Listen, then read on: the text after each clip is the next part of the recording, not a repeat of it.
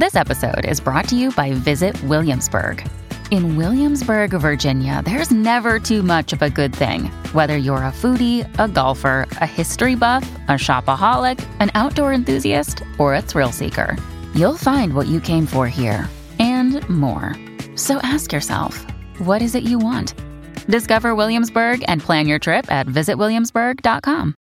Many of us have those stubborn pounds that seem impossible to lose, no matter how good we eat or how hard we work out. My solution is PlushCare.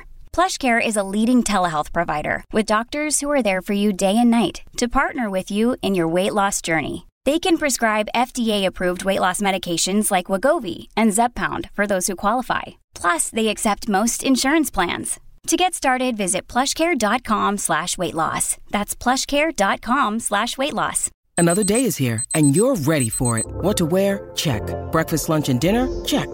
Planning for what's next and how to save for it? That's where Bank of America can help. For your financial to-dos, Bank of America has experts ready to help get you closer to your goals. Get started at one of our local financial centers or 24-7 in our mobile banking app. Find a location near you at bankofamerica.com slash talk to us. What would you like the power to do? Mobile banking requires downloading the app and is only available for select devices. Message and data rates may apply. Bank of America and a member FDIC. Welcome to the New Books Network. I'm Chris Holmes, and this is Burned by Books.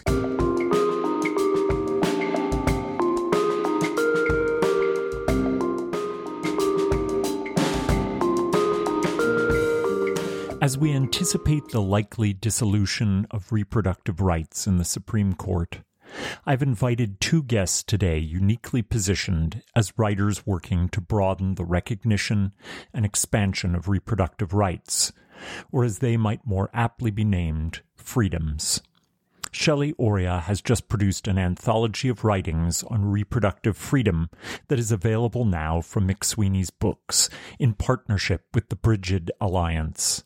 Spanning nearly every genre of writing, the collection greatly broadens the parameters for how we might speak of reproductive freedoms and fight for their continuation, even in this particularly bleak time. She is joined today by the novelist Kirsten Valdez Quade, author most recently of the novel The Five Wounds. It was an honor to talk to Shelley and Kirsten about their hopes and fears for a future after Roe v. Wade, and the potential for writers to enter the fray as defenders of the right to abortion, and also issuers of a clarion call for the many other natural rights that are being trampled upon. Please consider supporting I Know What's Best for You by purchasing it directly from McSweeney's or your local bookstore. The work within is moving, empathetic, horrifying, touching, and unforgettable. With that, I bring you Shelley Oria and Kirsten Valdez Quade.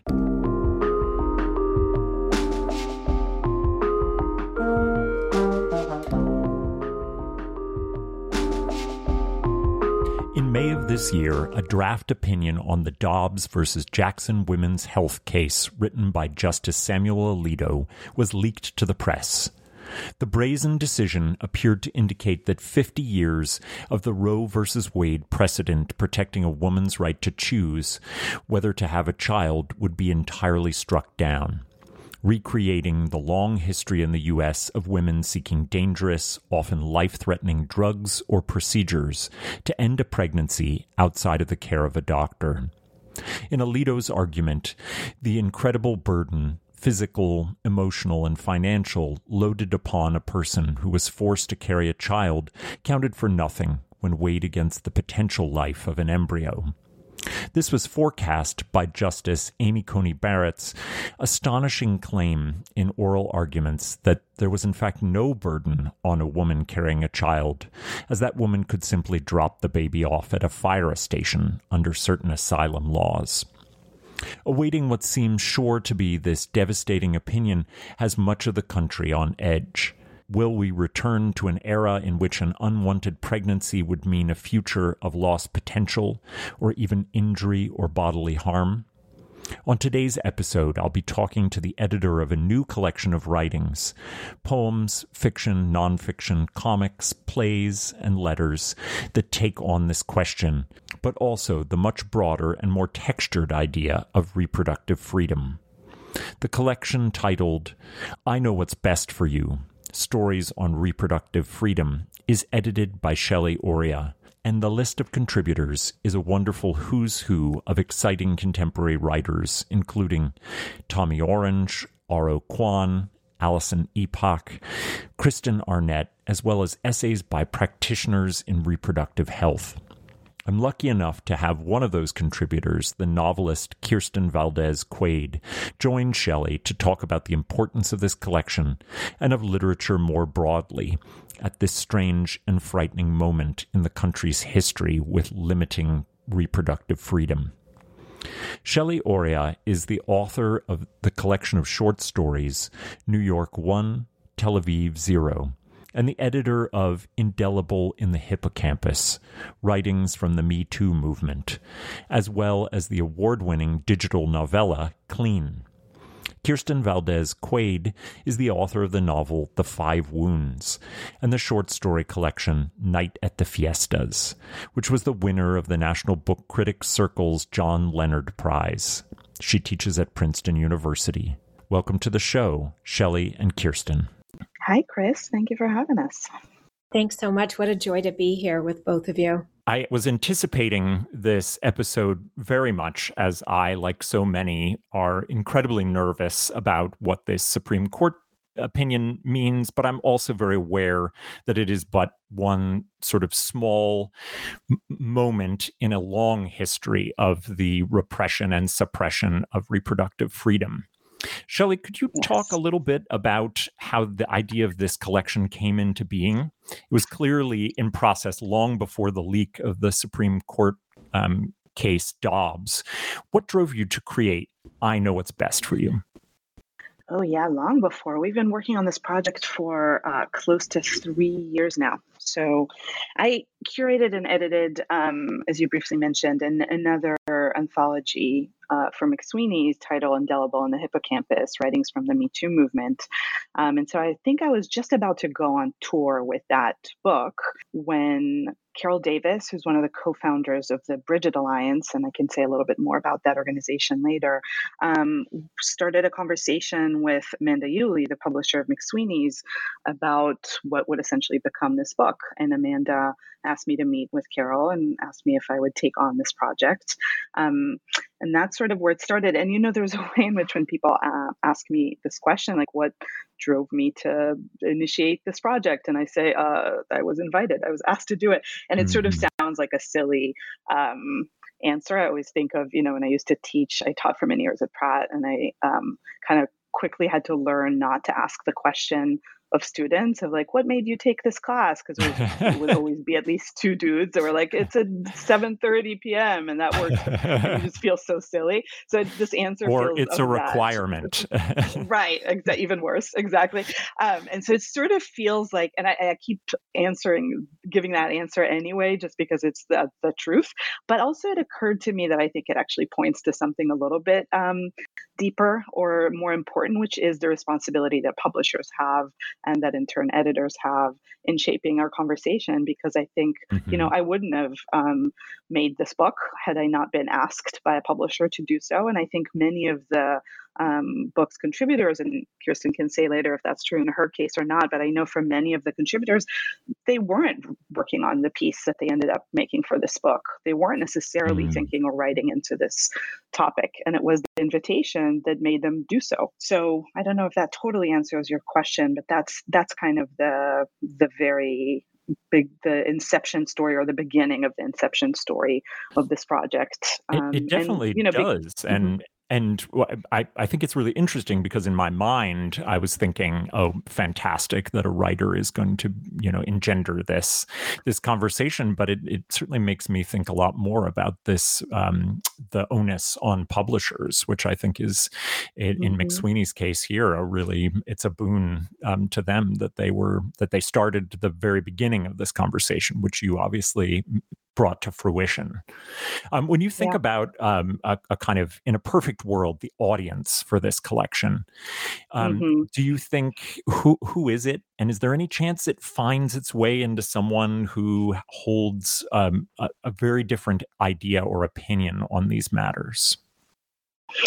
That's such an interesting question. Um, sort of before even answering it, I kind of um, feel drawn to saying, you know, as a writer, I also have a private practice that I've had for many years as a, a creativity coach. And so, as a creativity coach and as a writer, I steer.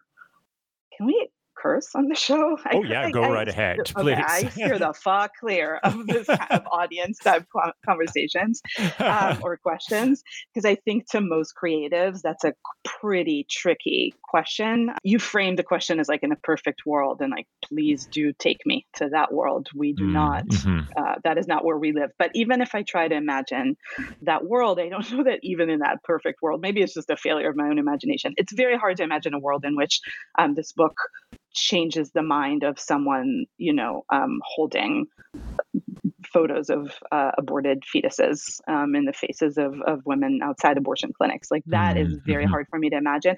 I have to say, I don't um, think that we that we need to imagine that or that we need for that to happen. I think that there's so many people on quote unquote our side. There's so many people who I think at their core believe um, in choice, believe in um, access, believe in a world in which women should be able to access um, free reign over their own bodies and make decisions and have bodily autonomy, and are not necessarily as active in pursuing that. And I think there's also uh, a gender divide here, and I think uh, generally speaking, it's, a, it's, an awful generalization, but women and non-binary people have been, on the whole, um, more active in that space. Mm-hmm, and mm-hmm. Um, I think, no offense, Chris, but I think no, no, I think it's I think it's probably quantitatively true, or definitely yeah. quantitatively true. Yeah, and yet it affects all of us. Um, and that's certainly something. So I do think that there is a chance of uh, this book and the pieces in this book reaching a lot of um, men.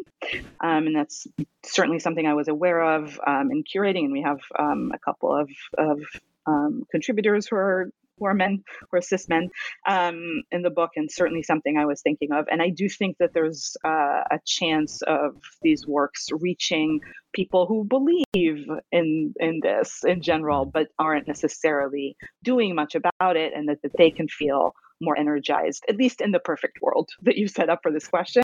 Right. That can happen, and that's that is a, a very happy thought for me. The subtitle of the collection is Stories on Reproductive Freedom. I think definitions are incredibly important, especially when it comes to human rights.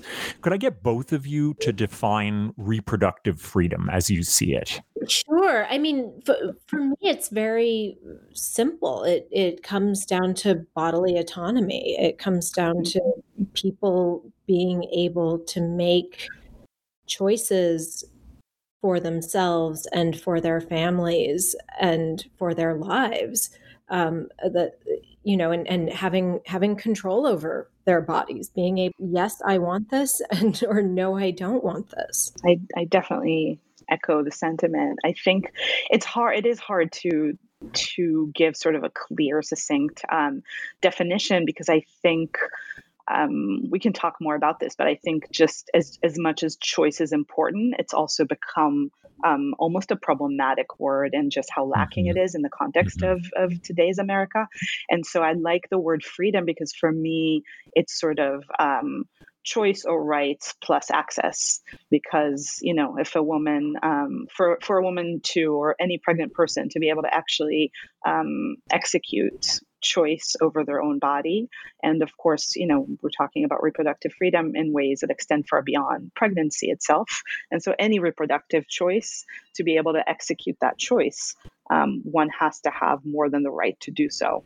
And if one is, you know, um, living in a situation where one doesn't have health care or one mm-hmm. doesn't have an abortion clinic in their state, or they have one, or they have one that is 15 hours away and they're not able to quit their job or leave their job for a few days and afford travel in order to get the care that they need, then what does the choice even mean? And so then we don't actually have freedom.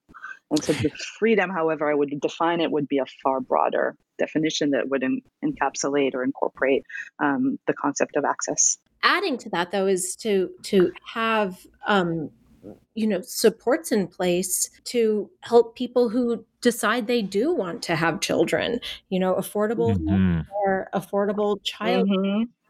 Um, you know, because we see often the the very people who are dead set on um, denying people the, the reproductive freedom um, are the very same people who are voting against, you know, free and reduced school lunch, for example, um, you know, it, daycare centers in high schools, and uh, you know, all of these mm-hmm. things would would allow people to still have, make a future for themselves with with um, children if that's what they decide. Yeah, that, that that word choice, um, as you say, is is so problematic because it makes it seem like it's a it's an on off switch.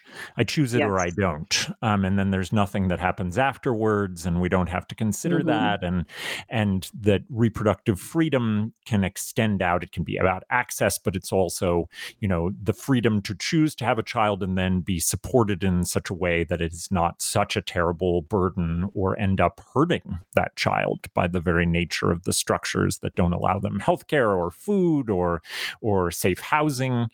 And uh, I, I feel like the the other side has done such a good job limiting the conversation. It's about a woman mm-hmm. outside of an abortion clinic who makes a decision, and then it's either she's bad or she's good, and then you're done with the conversation. And mm-hmm. pro life as the their kind of self-titled name for the, the opposition here, it leaves opponents only with the option of being pro-death um, should they oppose mm-hmm. draconian laws.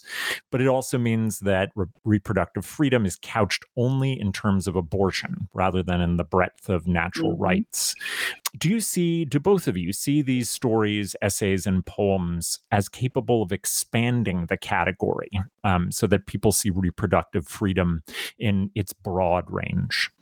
It's uh, the question sorry i keep commenting on on your questions before answering them but and they're so i, I love these questions um, they're so they're so thoughtful and they're making me think and my my immediate response here is that considering this is tricky for my sleep because mm-hmm. ever since the i mean this sort of make, making working on this book has been um, all kinds of challenging emotionally and i've been stressed out honestly for a long time now but ever since the the draft was leaked, which is several weeks now, I've really just been not sleeping that much, and it feels uh, ridiculous. Like my body is convinced that this book can and should save America. Uh, I don't know, and I've been trying to really explain to my body that that that is not the case. Um, and while I would love to live in a world where books have that effect, mm. that is not this world, and we can go to sleep.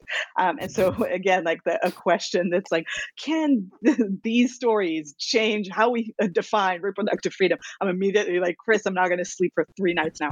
Um, so I don't know that they can, um, but I do know that the choice. Uh, speaking of choice, the word feels uh, even more uh, loaded now after we've sort of unpacked it in this conversation conversation. But um, my choice to um, to expand it as much as I did in curating this book was very, very deliberate and intentional, um, and sort of alludes to exactly what, um, or points to exactly what you were alluding to now um, in your question about how important it is for, and for all kinds of reasons that I can say much more about, to expand our conversations. Um, it is about the how successful the other side has been, and sort of pinpointing us in this way in rhetoric, um, mm-hmm. which has such a deep effect effect on on how people think and and uh, how people vote honestly but also i think for me this goes back to the inception story that i touched on earlier in our conversation where i was really on the heels of making this other book that was a me too book indelible in the hippocampus when i took on this project and and and with indelible you know i started making that book days after the Harvey scandal broke.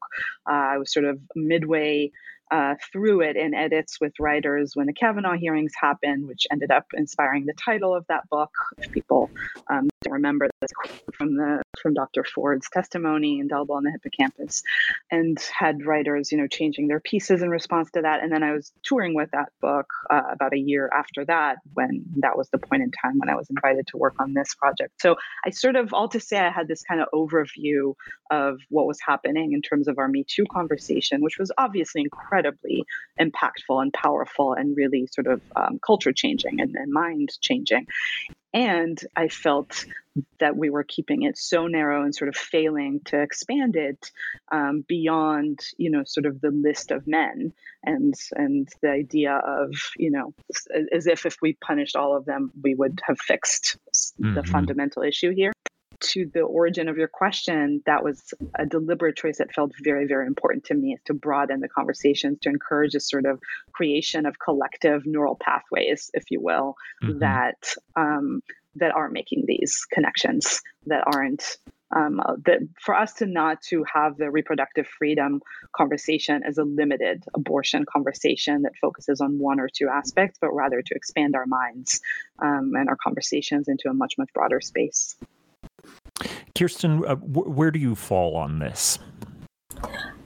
You know, I think I think uh, in some ways um, they're two different conversations happening. I mean, you you open the question with this discussion of the pro life movement and how successful they've been with with messaging, and it's absolutely true. I mean, it's brilliant messaging. Um, I mean, I think the the the tricky thing is that literature and you see it in this in this anthology literature is about nuance and contradiction and about holding opposing mm-hmm. thoughts and it's you know whereas the the language of politics is about simplicity and flattening of complication mm-hmm. and so i don't it's it's hard to see those two modes of communication mm. um, working together. Um, and I think that's that's sometimes where the left runs into trouble. Mm. So, I mean, I I I believe in literature, I, you know, with my whole heart, and you know, I've I've given my life to it. Um, and I think it's it, it the the very nuance and complication can be really difficult um, to wrangle in in the political realm.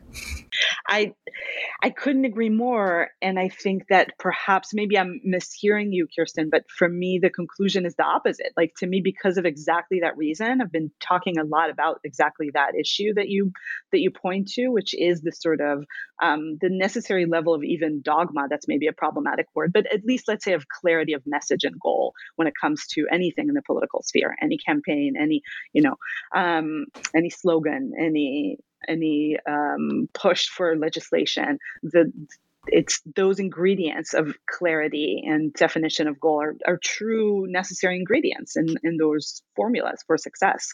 And it's true that art and literature is about the exact opposite of that. It lives in nuance. I think for that exact reason, that to me is why we need it. And that to me is where it could serve. And so the question often sounds to our ears like naive, right? Like, can art change the world? And you know we all were so we've gotten so used to hearing all the like oh book no no one reads books anymore like all of and in fact i think first of all i think it's naive to think that they don't. I think you know of course that that content shapes our thinking every day for everyone in different ways. So better just assume that it is changing the world and think about how we're doing that and get get in there get involved.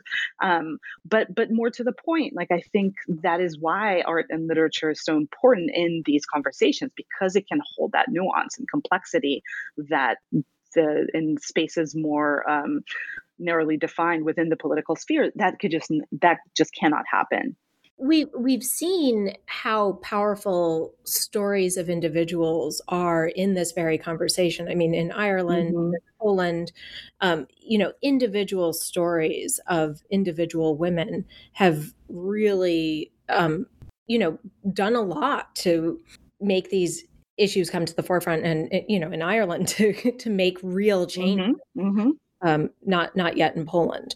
Um, but yeah, I mean, I, I I do believe that that story can be so powerful. Well, I was just going to say that um, the the theorist Jacques Rancière has a has an idea about literature's participation in democracy, in that it mm-hmm. is uh, allows for um, people's voices to to have a, a, a space and a landscape that they can't have in the political sphere, and so that it's a it's a part of democracy that's yeah. necessary, along with the kind of um, you know Orwell's call for absolute clarity of language in in political action, and those two exist together in part because literature can, um, or creative writing writ large, um, can allow a census of people who are not counted otherwise. I'm thinking of you know Kirsten. I'm thinking of your story as such a great your story in the book is such a great example of of the nuance and complexity and how they can be achieved and executed perfectly honestly. Um, and that's you know for anyone who hasn't read it yet um, is the story of and of course kirsten you can correct me or, or re redefine what i'm about to say but it's um, the story of a woman um, girl slash woman who comes from a religious background um, and is raped and keeps the pregnancy and it explores um, that experience and and her relationship with her son. And up until i think at the end of the story he's four um, and in the beginning of the story she i believe is um, or in the in the backstory when this all happens she's um, 15 or 16 i think. And you know, I think just the both the the beautiful, rich complexity of of what that mother child relationship is. I think we at once feel um, her even repulsion from him, and there's such a, honest way that the story explores that, and because of what he is to her and represents to her, and we feel her love for him at the same time, and and on top of all of that, there's one of my favorite things about the story is there's a sort of thread so well and lightly, with such a light hand and yet so effective about potentially an eating disorder or at least just the complexity of her relationship to her body in that other context that that so many women are familiar with. Um, and just managing to do that is kind of an afterthought that the reader is left with maybe not even consciously knowing that that that is that that had an effect so you know that to me is exactly like we could never plan a campaign that achieves all of that mm-hmm. but we can write a story that has um, that gives voice to to that human complexity Hey, it's Ryan Reynolds, and I'm here with Keith, co star of my upcoming film, If, only in theaters, May 17th. Do you want to tell people the big news? All right, I'll do it. Sign up now and you'll get unlimited for $15 a month in six months of Paramount Plus Essential Plan on us. Mintmobile.com slash switch. Upfront payment of $45 equivalent to $15 per month. Unlimited over 40 gigabytes per month. Face lower speeds. Videos at 480p. Active Mint customers by 531.24 get six months of Paramount Plus Essential Plan. Auto renews after six months. Offer ends May 31st, 2024. Separate Paramount Plus registration required. Terms and conditions apply if rated PG.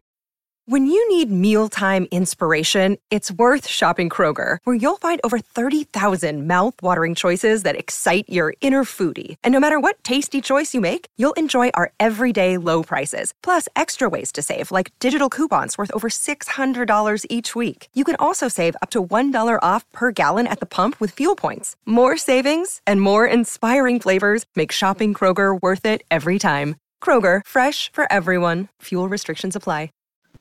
Kirsten, was Christians in the Catacombs a pre existing story, or did you write it for this collection? You know, I think I'd written maybe a paragraph of it before Shelley invited me to contribute. Um, so really, it was it was written for this collection. And um, when I first conceived of it, I I I thought of it as a horror story. I wanted to try my hand at writing a horror story, and you know, we hear so so many horror stories that come out of of women, people being forced to bear children. Um, you know, there's there's stories of people dying in childbirth or dying of complications of you know the babies being born with horrific and excruciating congenital conditions that and then they die soon after. I mean we've we we we know about so many of these horror stories um, but one horror story uh, the, uh, and one that I, I think about so much when i think about these issues is um, one that i think is maybe more ordinary i mean what what do you do when you are tasked with raising a child who you know you you didn't want to have for mm. various reasons i mean this this child is a reminder of um, her her rape and um and what do you do with with i mean at one point she says she she cannot love the child and she loves the child and mm-hmm. that that to me is a is a horror story to not be able to give a child the love that every child deserves and there's mm-hmm. the it, thinking about it as um, you know in those choice terms doesn't begin to touch the the lifetime in which you will have to deal with these contradictions in which your character will love mm-hmm. and not love and be traumatized by and enriched by but have that um, just intertwined internal conflict forever. Um, it doesn't it doesn't end at the choice. It doesn't end at the birth. It doesn't end in childhood. And I and I think mm-hmm. that because of the way you you structure the story, we get a sense of how that long line is beginning to to string itself out. I mean, this is something that um, that character Lauren will have to and and her son mm-hmm will have to deal with a million times a day, every day. Um, that that sense that she she had a different life planned for herself. And the one of the moments in the story that I was really struck by is when you, she, you know, in this particular parallel world, there is no legal uh, abortion in Arizona, and she comes to the conclusion that she was part of that by participating in in pro life protests. How did you decide to have that be yet another sort of complication to how she would feel about this? As a fiction writer, I'm always drawn to characters who hold different beliefs than I hold, and um, so yes, Lauren Lauren believes wholeheartedly that a fetus um, a, a blastocyst is an embryo. She she believes that that is a person with a soul. And and she you know protested abortion because of those beliefs. So i think that was uh, that was one point of of interest for me is that you know what what is it to truly believe that? Because i mean that's one of the things that makes the debate so so difficult is i and and makes me sort of feel for the other side which is if you believe that then yeah mm-hmm. abortion is murder. And there isn't anything i can say that can can shift that um, so mm-hmm. I, I was interested in starting from that that point um, and also to for for this character to have to grapple with the real consequences. I didn't understand when I wrote this story. I mean, I said it in the near future. I think there's an allusion to Frozen 4. Um, so, you know, that was part of the horror story for me. exactly. But I, I didn't understand how very near future it was. Mm. I mean, hmm. I think it's I prescient. I mean, it's it's like tomorrow, um, and that that to me is just chilling. Um, I think I think you know so many things in the last uh, you know six years. Uh, I've I've I've thought that certain rights were more secure than they were. mm-hmm. um, yeah. And I, it's foolish that I continue to be as stunned as I am when it turns out they're not. Shelly, your story, We Bled All Winter, is about the interaction of sex, desire, violence, and also religion. It does incredible work showing the textures and complications of the ideas we hold around choice. How did you imagine this nexus of all the different complications as you were um, coming up with the germ of this story? Well, the inception story of of the story, it's it's almost like the opposite of my my arc or trajectory with with the previous book. The whole project kind of started from from the story um, that I wrote for that book, which started a conversation, which led to to making a Me Too book. Here, it was the opposite. I I sort of waited to have basically most of the manuscript um, that would become the book pre edits, but just to have a very clear shape of the book so that I could look at what it was doing um, and compare it to what I wanted the book to do, which was admittedly um, a lot. it was it's been a very very mm-hmm. ambitious project from the start, um, and I had as as you mentioned earlier, I wanted the book to to go far beyond abortion and look at um, all possible aspects of reproductive freedom. So you know, fertility and um, and child freeness and contraception and surrogacy, et cetera, et cetera, and motherhood too, as as Kirstin mentioned, and that's certainly in the book as well. Um, and I had this whole long list of sort of um, aspects of life, especially life in contemporary America, that intersect or interact with reproductive freedom in ways that I think are compelling and important too, um, from climate change to racism and and on and on. And so, really, I kind of waited to have um, a shape of a book that I felt good about, and then made a very bizarre um, and impossible feeling at the time literary prompt for myself, which was a list of things that I felt like we weren't yet doing or not doing enough for my taste. And so it had, for instance, uh, queerness was probably first on that list because I had invited um, probably about half of the contributors or close to that on this list identify as queer. And yet, of course, you know, I know as a queer writer myself, many, many, many times what I write about isn't queerness or doesn't center queerness. So that ended up happening a lot here. And at the time, I only had two pieces in the book that centered queerness in some way. Um, and so, for instance, that was on the list. Um, I tried to get uh, a lot more.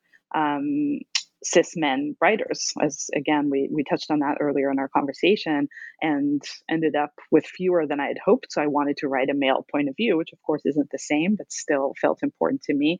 Um, I we mentioned sort of the intersection of sexual violence and reproductive freedom in Kirstin's story, and especially because we were always thinking of this book as a sibling book to Indelible, that felt like something that I wanted a lot more resonance for in the book than we did. So that was on my list.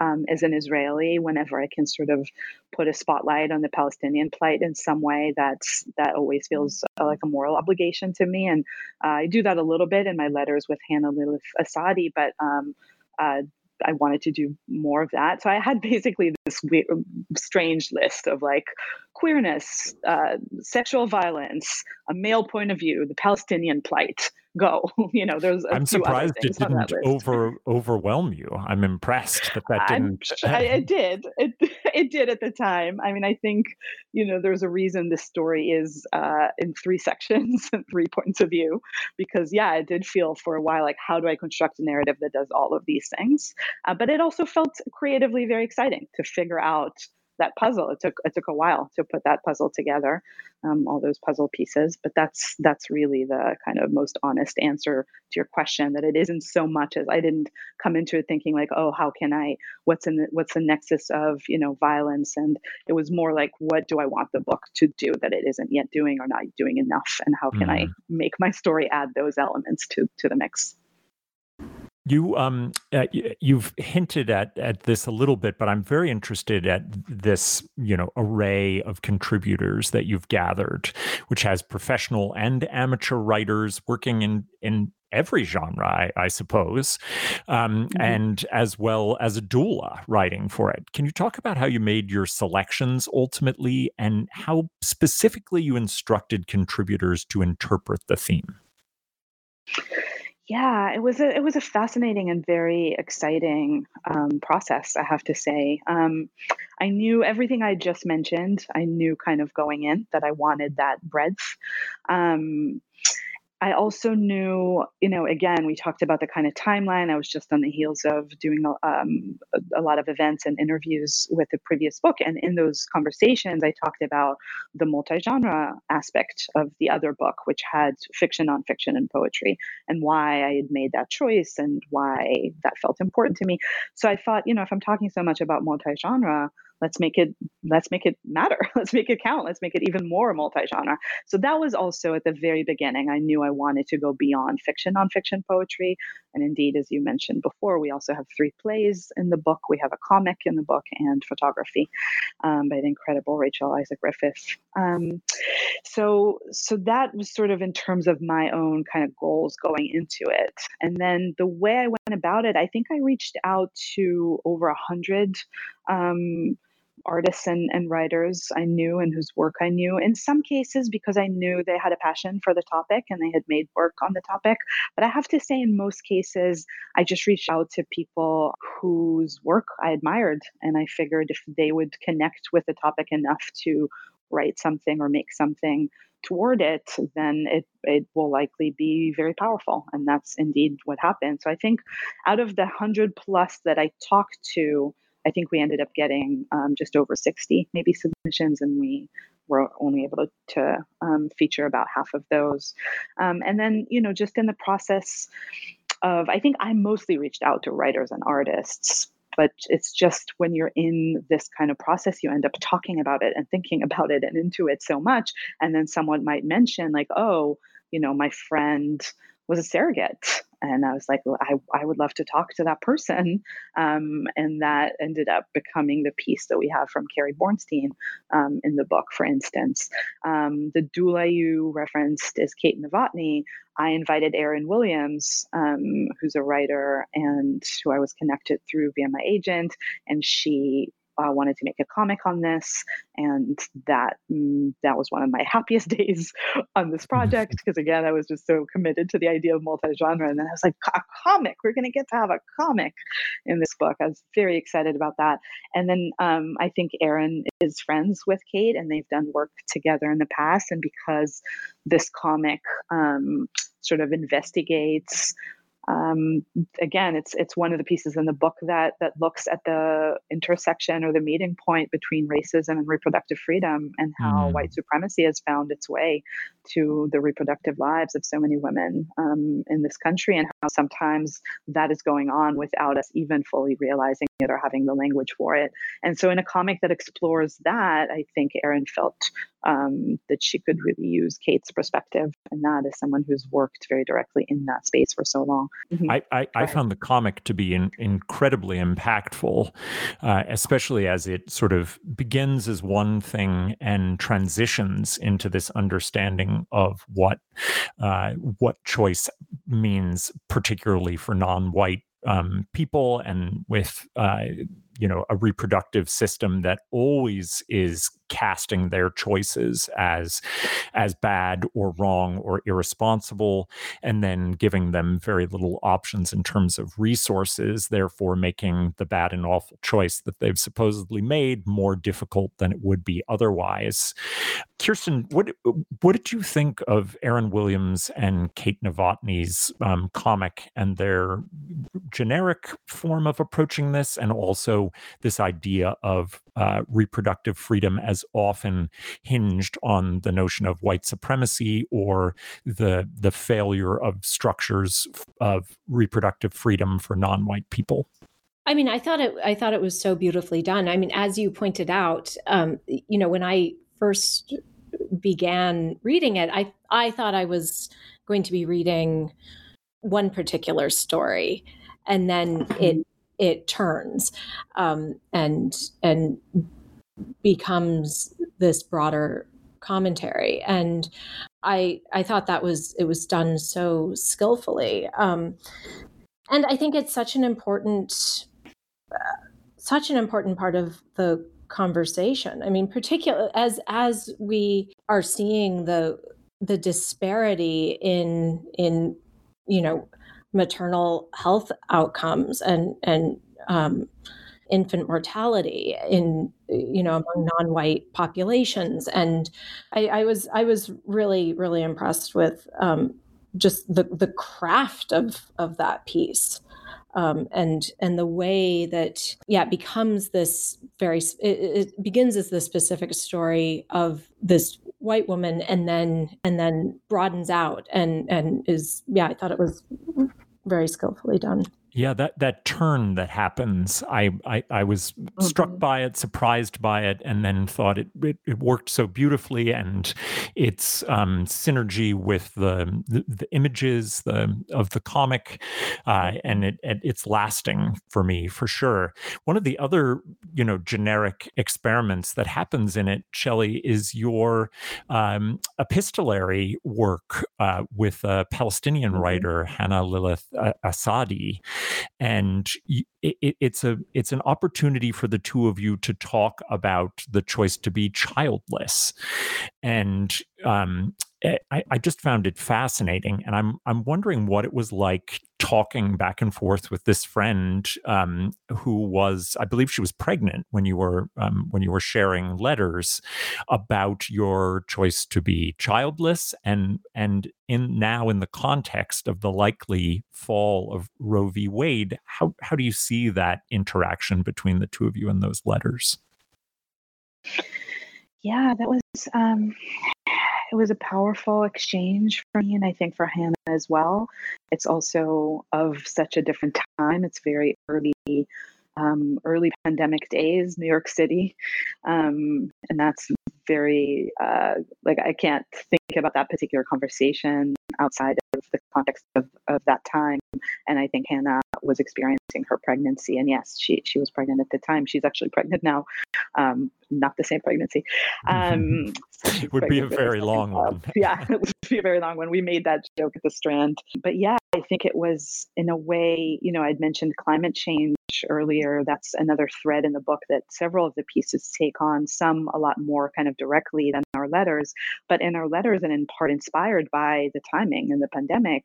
Um, that's that's a sort of presence in in both of our letters to each other, thinking about um, what is happening to the world that felt you know you couldn't not think about it. Whatever your views are whatever uh, your interpretation of reality at that point in time we're all in we were all quarantined. We were all afraid to go out um, and breathe air outside. It was it was those days you know? And so kind of thinking about bringing a child into the world in those days you couldn't i think um, think of think of that choice um, outside of of that context yeah, I think you know it's it's a letter that I think I reference in my letter to her. Um, an earlier conversation that we had in which she asked me about my choice to be child free and and was it a choice and I said yes but we didn't kind of fully go into it in person at that bar pre-pandemic it's sort of a memory that we both come back to in these letters. And then really the letters become the exploration. She asked me because at the time she was trying to figure out if she wanted to remain child free or if she wanted to have a child. Um, and, and sort of both her side of the question and her answer and how that answer morphed and then my own side of that question and how i came to to understand that answer is not a sort of black and white one moment you know um, epiphany, but rather a sort of infinite number of moments that revealed to me what I think I'd always known. Um, mm-hmm. That's what kind of these letters are doing. Um, and yeah, I do think it's, you know, it's hard for me to put into words, but of course, my choice to be child free feels very different now when I know that so many people um, are who might want that choice, for whom that choice might be right, are not going to have this choice in reality mm-hmm. and the reality that we're in. Um, it, it weighs it weighs quite heavily. What do you? I, I'm I'm interested. This is a, a big sort of ending question for for both of you that will will ask of you for um, ask some recommendations, but also some thinking about what is the the onus and the burden um, on on both of you being writers, and and how do you see that that burden changing in the post Roe world? And do you feel like your writing will perforce have to shift, have to be doing different work than it might otherwise? And then I wonder if you um, would share some writers beyond those collected here that you look to for ways of pushing back against the expanding legal regime of controlling reproduction. You know, I think I see my role as a writer.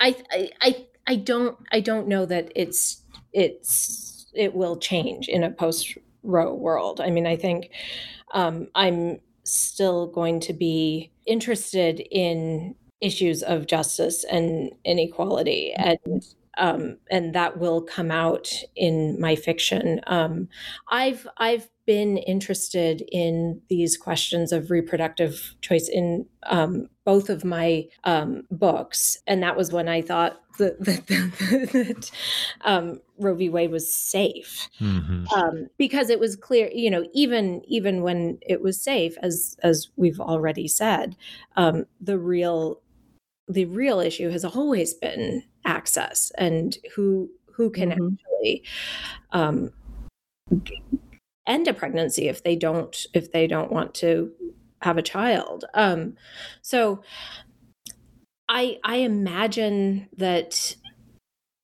I mean, I, I see my role as a writer is just to keep exploring these issues and and not just of reproductive choice but you know inequality in general. You know we live in such a flawed world and there is so much suffering everywhere and and joy as well. And i think that you know i'm interested in exploring those themes in my work. Yeah and, i echo i echo every word. Um i think what i'm feeling uh, sort of drawn to with this question is is reflecting on what our world is going to look like um, in this in this context. And I think you know I'm, I'm thinking of the the Brigid Alliance, who's uh, the McSweeney's partner in this in this project in this book. Um, which is a nonprofit that helps arrange and, and, funds travels for pregnant people across the country who need to, you know, to travel for abortion care. And I think that not only the Brigid Alliance, but every organization, every nonprofit like it is is the future, right? Like if if you're if we're thinking about the reality at least of the next few years, um, there's going to be a lot more. I mean, this organization exists and other like it exists because this need has um, because we have been in this crisis for so long. It's not, in fact, new, right? I think so many of us are kind of waking up to the severity of it, and certainly things have gotten uh, far worse lately. But you know, when I started working on this project in 2019, that year.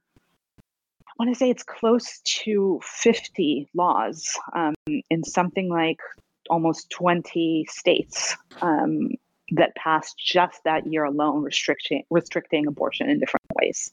So that's you know that's three years ago. Um, we had escalated to that point by then. When you think of the Dobbs case, the fact that the clinic involved from Mississippi is the last remaining clinic in that state, that alone tells you just how um, how long of an arc this crisis has had. And so it is clear that that that where we are on that arc now, the the sort of further setback and honestly devastation that I think we're about to face means that so many more people will have to to travel in this country um, to get the abortion care that they need, and of course that many of them just won't be able to. And so when you ask us what is what does the future look like, um, that's kind of where where my mind goes to, and um, and thank God for organizations like the Brigid Alliance, to be honest. Um, and and as a writer, I just hope to, as a writer, as an editor, as a curator, I hope to um, to have the the privilege of responding to that and to feel a responsibility of responding to that, not only mm-hmm. to this crisis, but to the changing landscape that I think will result. And are there. Um, oh, and as for writers, yeah. yeah. Um, the first thing that comes to mind for me is um, sort of connects to what we talked about earlier and the responsibility of of men in this conversation, of cis men in this conversation. I'm thinking of Peter Ho Davies, um, his book uh, "A Lie Someone Told You About Yourself," which is a novel from the point of view of a man whose wife had an abortion and kind of his experience in it and um, kind of his process and post that post that abortion. And as part of that, he goes uh, that narrator goes and volunteers in an abortion clinic and kind of is uh, changed and his understanding of that changes through that experience. Um, so I don't know. That's the first kind of example. That's the first place my mind went to because I think we need so much more of that. And I think the conversation can be enriched and um, in many ways. And Kirstin, did you have uh, a writer or writers in mind? Well, I was going to also talk about Peter Ho-Davies. Um, I, I, love him, so I'm glad that he's being talked about. and I mean that that novel is, I mean, it's this slender, powerful, hilarious, yeah. and absolutely devastating book. Um, and and and you know when I think about when I think about bodily autonomy and and choice. Um, I'm I'm also thinking about queer and trans writers. Um, mm-hmm. um, Torrey Peters' "Detransition Baby," um, mm-hmm.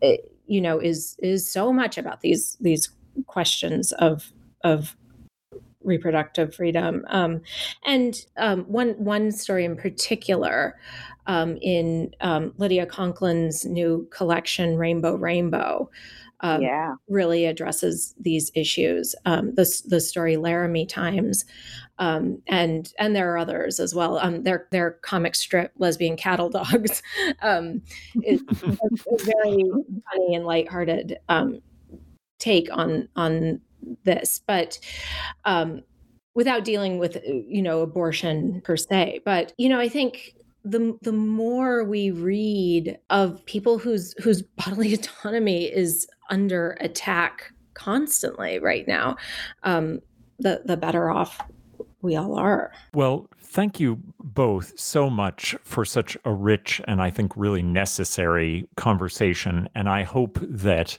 I know what's best for you will gain um, just an enormous readership uh, as it as it goes out into the world at a time when we couldn't need it more. Um, so thank you both. Thank you so much, Chris.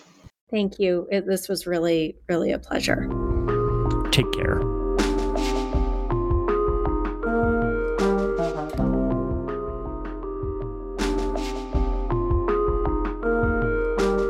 Well, that's all from me for today. My enormous thanks to Shelly and Kirstin for their passion on this subject of enormous importance for all people. Their recommendations are available on the website at burnedbybooks.com. There you can also find a link to buy I Know What's Best for You from Buffalo Street Books, as well as links to all of our previous episodes. Next week, I'll be speaking with Professor Elizabeth Anker of the George Washington University about her book, Ugly Freedoms, and how that term helps us understand the apocalypse of gun violence in the U.S. Until then, this has been Burned by Books.